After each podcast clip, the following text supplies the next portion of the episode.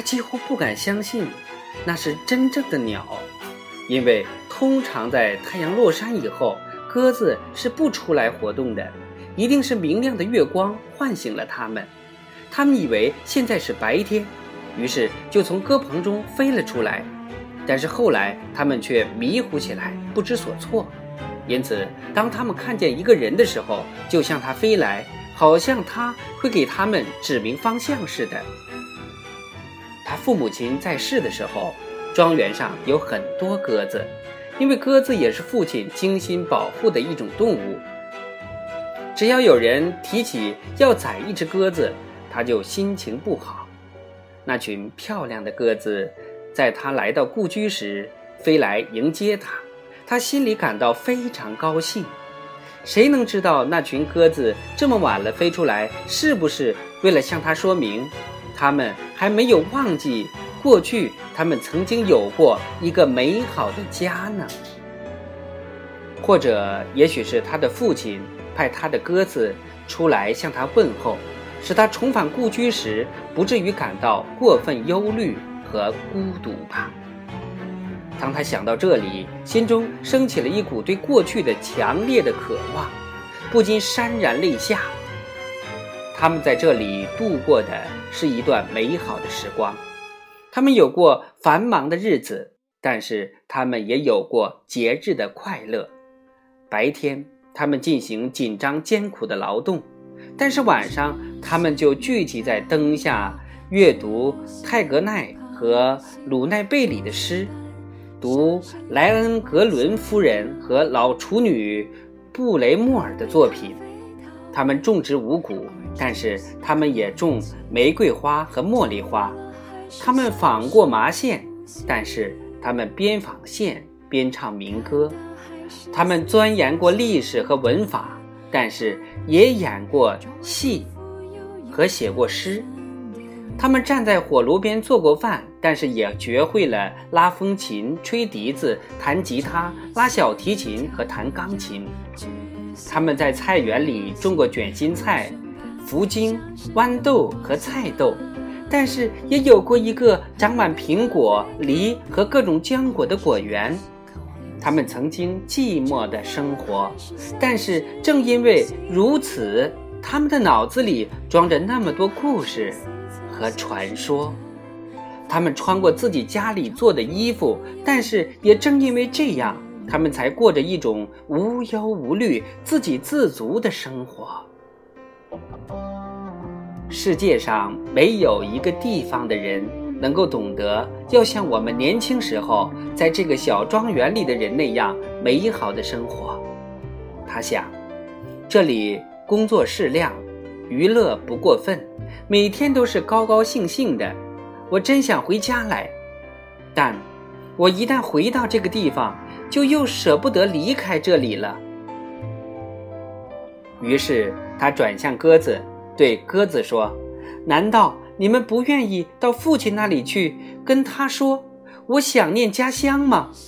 我在异乡漂泊的时间已经够长的了。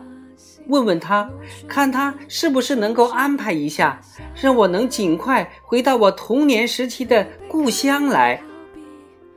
他说这样的话的时候，不由得对自己哈哈大笑起来。他刚说完。整个鸽子便升入空中，飞走了。他目送鸽子飞走，但是它们很快就消失了，似乎这一群雪白的鸽子都溶解在微微发光的天空中。鸽子们刚刚离去，他就听见从花园里传来几声尖叫。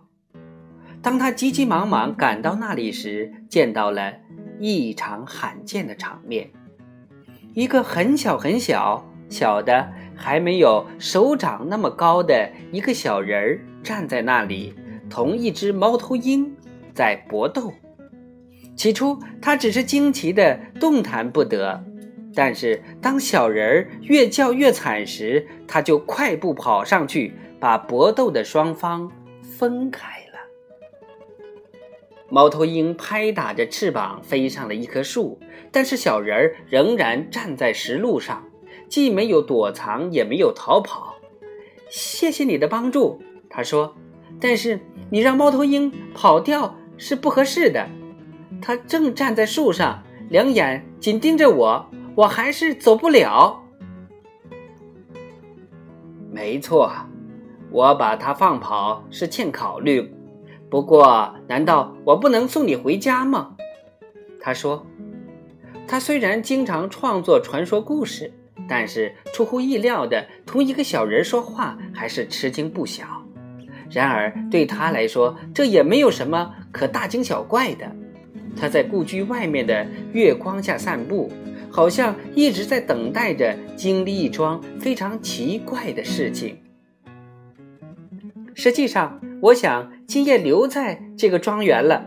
小人说：“只要你愿意给我找一个安全的地方睡觉，我就等天亮以后再回到森林里去。”要我给你找一个睡觉的地方？难道这里不是你的家吗？我知道，你以为我也是一个小精灵。小人说：“但我是一个人。”和您一样的一个人，尽管我被一个小精灵施了妖术而变小了，我还从来没有听说过这样的怪事。你难道不愿意告诉我，你到底是怎么落到这种地步的吗？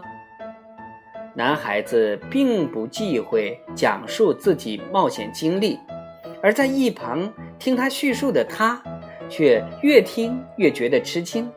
奇怪乃至兴奋，怎么会有这样的事？碰上一个骑在鹅背上周游全瑞典的人，真是一件幸运的事儿。他想，我要把他所讲述的事写进我的书里去。现在我再也用不着为我的书发愁了。我回老家回得很值得。我刚回到这古老的庄园，就有收获。与此同时，他又产生了一种想法，但是不敢再往下想。他把自己可念返回故居的事托鸽子告诉父亲。转眼间，他就在他长久冥思苦想而不得其解的问题上得到了帮助。难道这是父亲对于他的请求所给予的答复吗？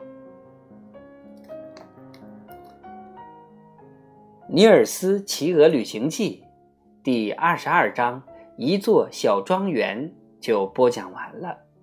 明天我们接着播讲第二十三回，飞往威曼豪格。